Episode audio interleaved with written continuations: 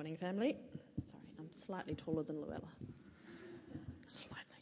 All right, we are doing a Bible reading from Psalm 31. It's the whole psalm, so stick with me.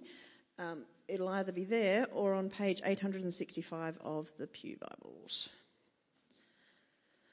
In you, Lord, I have taken refuge. Let me never be put to shame. Deliver me in your righteousness. Turn your ear to me. Come quickly to my rescue. Be my rock of refuge, a strong fortress to save me. Since you are my rock and my fortress, for the sake of your name, lead and guide me. Keep me free from the trap that is set for me, for you are my refuge. Into your hands I commit my spirit.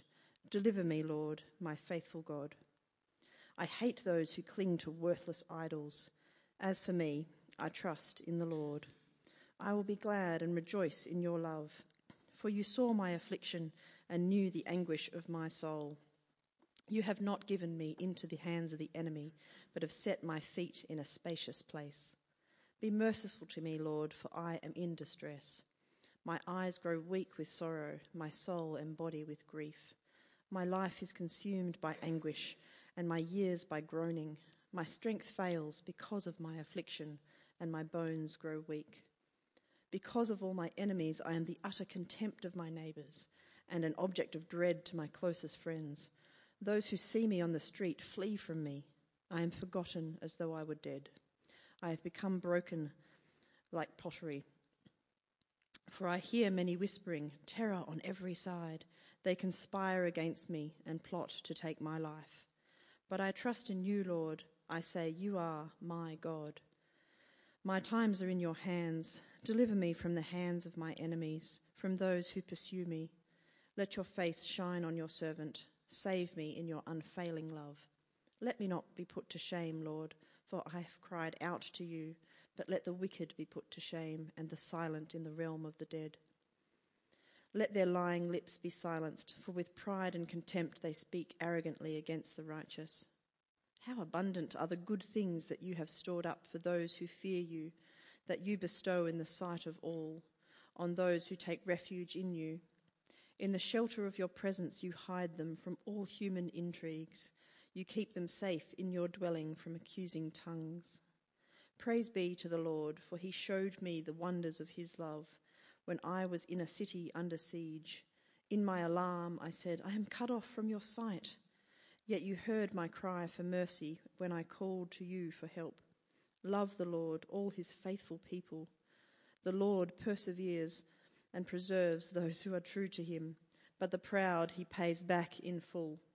Be strong and take heart, all you who hope in the Lord. Good morning, everyone. My name's Jack, if I haven't met you before. I'm one of the pastors here. Our senior pastor, Carl, is away with the fam on a holiday, but so great to be able to open up this psalm together this morning, Psalm 31. Let me lead us in prayer as we sit under God's word together. Let's pray. Our gracious Heavenly Father, we praise you for who you are as our Creator God. We praise you for who you are as a God who is not distant from us. We praise you as a God who speaks to us. Thank you for time now to sit under your word as we look through Psalm 31. I pray that you'd be at work in our hearts by your Spirit, shaping and changing us a little bit more into the image of your Son, convicting us of our great need for you and helping us respond to your grace for who you are as our God and our refuge. Amen. Well, do you remember as a child, like building a fortress out of cushions and pillows or furniture?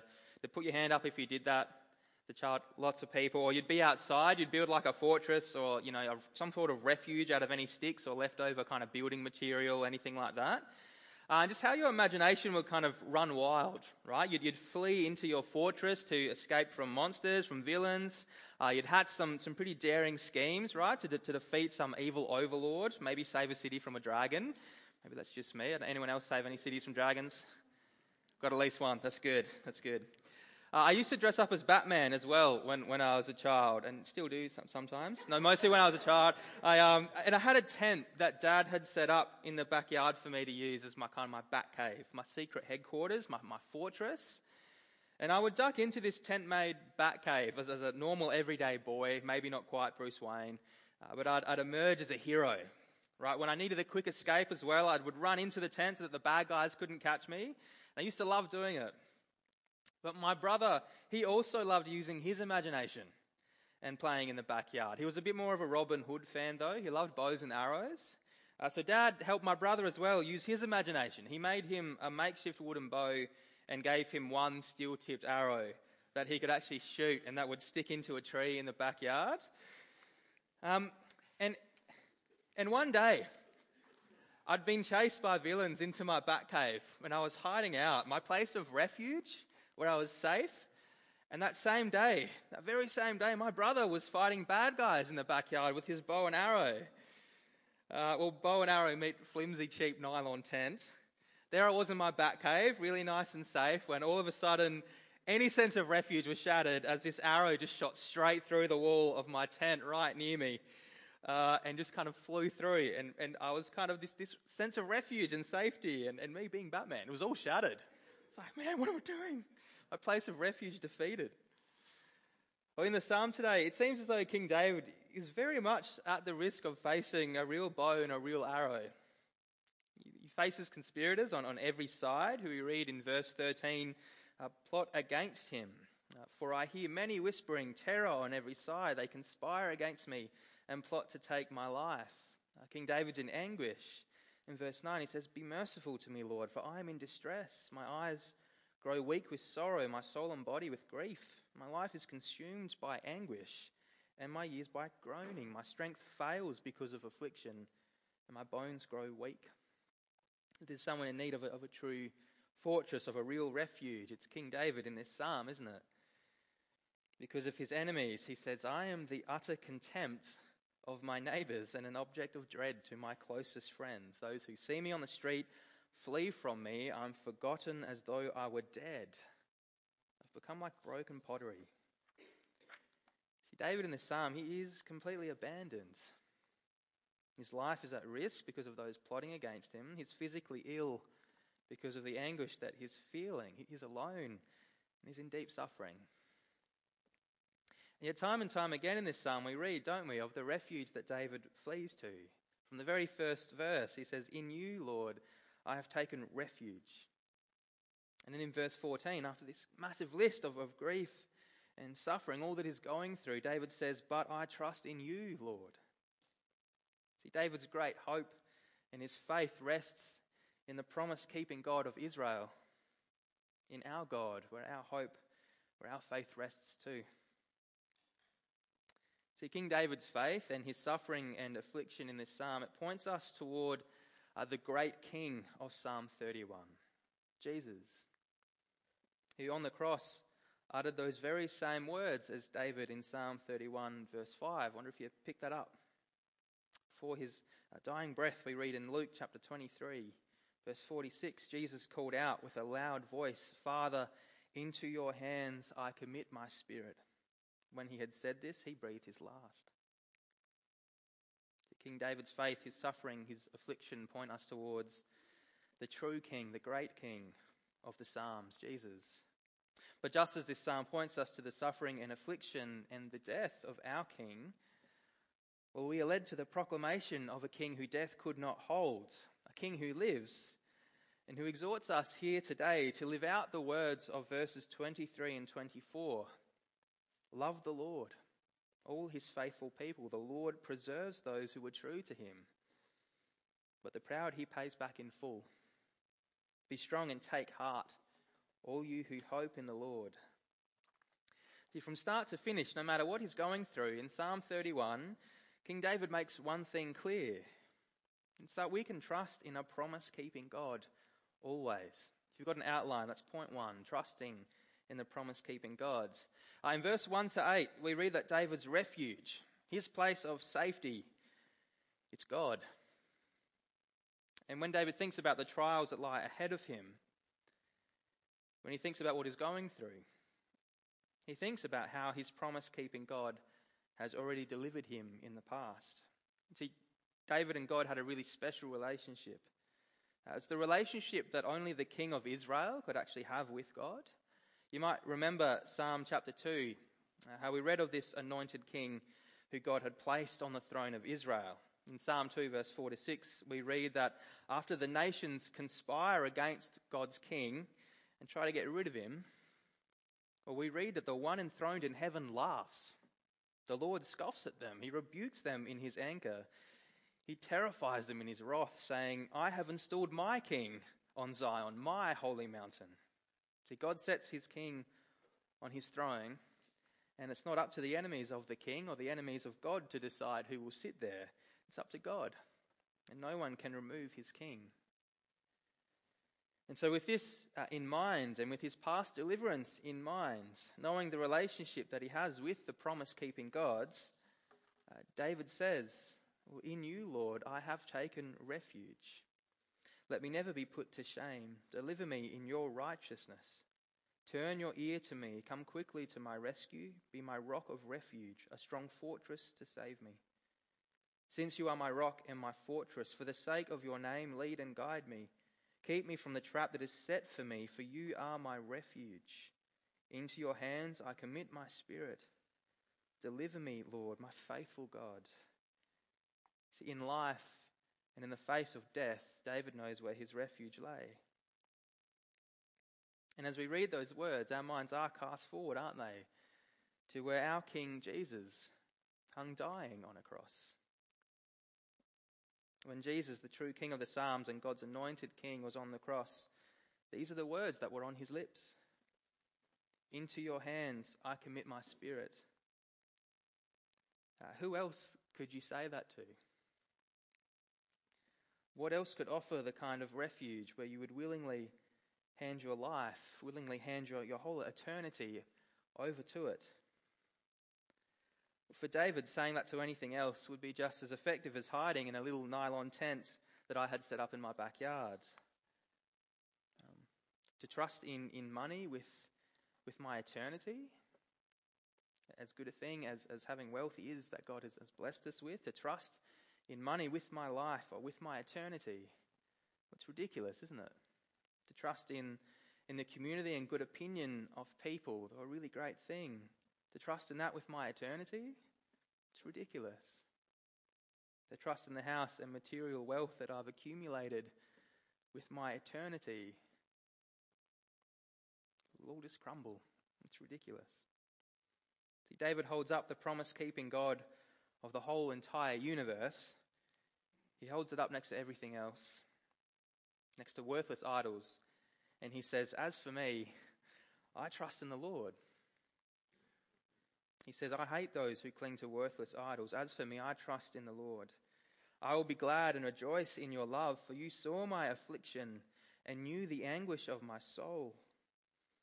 You have not given me into the hands of the enemy, but have set my feet in a spacious place. Well, Jesus at the start of Luke's gospel is tempted by Satan in the wilderness. Satan seeks to tempt Jesus with power, with showing that Jesus doesn't need to do his Father's will. Jesus can just do what he wants. Doesn't have to follow the path that is laid before him. Satan shows Jesus all the kingdoms of the world, all that wealth, all that power. And he says to Jesus, I will give you all their authority and splendor. It has been given to me, and I can give it to anyone I want. If you worship me, it will all be yours. And Jesus answered, it is written, worship the Lord your God and serve him only. Satan tried to tempt Jesus over and over again, but Jesus never gave in. The only human to never give in to that sin, to rejecting God. To cling to anything, to anyone else, is useless. And Jesus shows us this, even as he goes to the cross to die. And back in the psalm, David says, well, I will be glad and rejoice in your love, for you saw my affliction. You knew the anguish of my soul. See, in David's great suffering, God was not blind, and nor is God blind to us. And in verse 8, we read of God not only seeing and knowing and understanding the deep anguish of David, but of acting to deliver him. See, David is a king who knows that he can trust in the promise-keeping God, even in the midst of his suffering. God is his refuge. It's in the midst of his suffering, the middle of what he's going through, that David declares his trust in his God. That's point two. David says, "Be merciful to me, Lord, for I am in distress. My eyes grow weak with sorrow, my soul and body with grief. My life is consumed by anguish and my years by groaning. My strength fails because of my affliction and my bones grow weak. Because of all my enemies, I am the utter contempt of my neighbors and an object of dread to my closest friends. Those who see me on the street flee from me. I am forgotten as though I were dead. I've become like broken pottery, for I hear many whispering, terror on every side. They conspire against me. They plot to take my life." See, God's chosen king is in the fight of his life, surrounded by people who seek to end him, physically ill at the anguish he feels, forgotten and deserted by his friends, the utter contempt of his neighbours.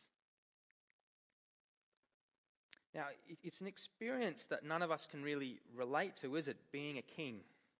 Having our enemies surround us and all of our friends deserting us, being plotted, being conspired against. I mean, that's the experience of a king in this psalm. But for those Israelites who followed King David, as their king experienced suffering, experienced this grief, well, they would feel the overflow of that suffering. What their king experienced and went through, they would share in. If David was victorious in battle, it meant the Israelites were victorious. If he was defeated, it meant the Israelites were defeated. And as David turned to his one great refuge, the Israelites who follow King David would have been turned to their one great refuge. And it's the same for us as we follow Jesus, the true King of the Psalms, God's anointed and promised King, a King who experienced more suffering than we will ever comprehend, who has gone before us in our own trials and suffering, a King who is sympathetic to our hardships and to our tears, a king who was beaten and mocked and deserted by his friends, who was unjustly tried by a coward and hung upon a cross to die. Yet despite this, he never ceased in trusting his Father. He willingly went to the cross knowing that he would die, and with his dying breath said, "Father, into your hands I commit my spirit." So much did our King trust in the will of the promise-keeping God, who he could trust in, even in the midst of suffering. In verse 14 we read, "In the midst of all of this that is going through, but I trust in you, Lord. I say you are my God. My times are in your hands. Deliver me from the hands of my enemies, from those who pursue me." Point 3, my times are in your hands. Now, when you cast your mind to the future, to all of eternity, well, whose hands do you want your eternity to be in? My nieces, when they were younger, and still to a degree they do this today, they like to be able to help out. They want to be able to pick up and carry things, to do that for themselves. And occasionally to do that to help, you know, mum or dad, maybe in cleaning up the kitchen table, clearing up all those dishes. But when this happens, you need to be on the lookout, don't you, when a toddler's helping you with the dishes? Because you don't give the fine china to a toddler who can barely hold their teddy bear to carry across the house to the kitchen sink. You don't do that. When you cast your mind to the future, to all of eternity, whose hands would you want that in? Well, David knows that for all of us, our times are in the hands of the sovereign, promise-keeping, mighty God of salvation. Not in our feeble hands, not in someone else's feeble hands, in God's. And from a place of trust in the will of this God in whose hands lie the entirety of David's future, he calls upon his God to deliver him. And as the anointed King of Israel, the one God has promised victory to, David can ask God with confidence to deliver him, because God is the promise-keeping God in whom he can trust. He's the God in whose hands lie David's entire future, and he's a God who is faithful. My times are in your hands. Deliver me from the hands of my enemies, from those who pursue me. Let your face shine on your servant. Save me in your unfailing love. Let me not be put to shame, Lord, for I have cried out to you. But let the wicked be put to shame and be silent in the realm of the dead. Let their lying lips be silenced. For with pride and contempt they speak arrogantly against the righteous. See, David is convinced that the outcome of his eternity lies in the hands of the sovereign God of all, who is his refuge. And it's to God who David turns, knowing that God will not turn away from him. So he knows what awaits any who turn to God, trusting in him, who flee to him as refuge. But he also knows what awaits those who do not. See, either way, our times are in God's hands. As we'll read, that can either be something that terrifies you, or it can be cause for great assurance and comfort, and it's all to do with where we find refuge. Point 3, be strong and take heart, all you who hope in the Lord. David says, how abundant are the good things that you have stored up for you, for those who fear you, that you bestow in the sight of all on those who take refuge in you. In the shelter of your presence, you hide them from all human intrigues. You keep them safe in your dwelling from accusing tongues. Praise be to the Lord, for he showed me the wonders of his love when I was in a city under siege. In my alarm, I said, I am cut off from your sight. Yet you heard my cry for mercy when I called to you for help. Love the Lord, all his faithful people. The Lord preserves those who are true to him, but the proud he pays back in full. Be strong and take heart, all you who hope in the Lord. David knows the fate of those who turn to God as their refuge, to the God who has stored up good things in abundance for us in eternity. Those who take refuge in God have safety in the very presence of God. Even though others may speak against them or seek to harm them, they're safe. Their spot's secure in God's dwelling, knowing that in this life, even though they might be put to death, knowing that in this life, even though their suffering and trials, even though our suffering and trials might end in death, we are kept safe in the hands of the living and promise-keeping God. And it's all to do with the King that we put our trust in. See, if we follow Jesus, we share in the fate of Jesus, our King, just as the Israelites shared in the fate of King David. And if we share in the fate of our King, then we share in his victory and his triumph over death and over sin. We share in his life, in his resurrection from the dead. We read this in Romans 6. We read from verse 4, we were therefore buried with him through baptism into death, in order that, just as Christ was raised from the dead through the glory of the Father, we too may live a new life. For if we have been united with him in a death like his, we will certainly also be united with him in a resurrection like his. See, those who trust in and follow Jesus share in his fate, in his victory over death, his victory over sin, the thing that we had no refuge from before Jesus. But now through him we do have refuge. We do have forgiveness of sin. We have eternal life, sharing in the abundantly good things that God has set aside for his people when we go to be with him, where we will be kept safe eternally in the very presence of God himself, our great refuge. The refuge from our sin, from our shame, our great refuge in suffering and in trials. And so the people of God, the people under the anointed King who God has enthroned in heaven, are exhorted, love the Lord, all his faithful people. The Lord preserves those who are true to him. But the proud he pays back in full.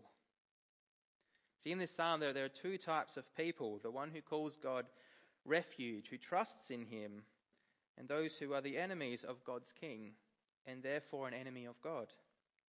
The proud he pays back in full.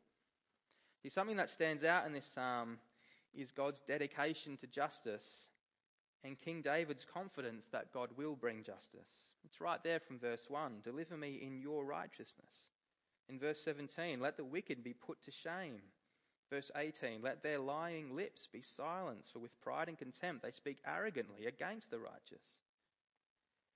In Psalm 31, David calls for God's justice to be done. Imagine that day where you stand before God and he sees everything you've ever done. He sees the way you've treated him in your heart and how you've treated others, the things you've clung to in your heart in his place. Well, we'd all stand before him guilty. Nothing we bring before God or do will stop him from looking at us and seeing people who deserve judgment, who deserve to just be cast out from his presence, not to be welcomed in, because we chose to reject him.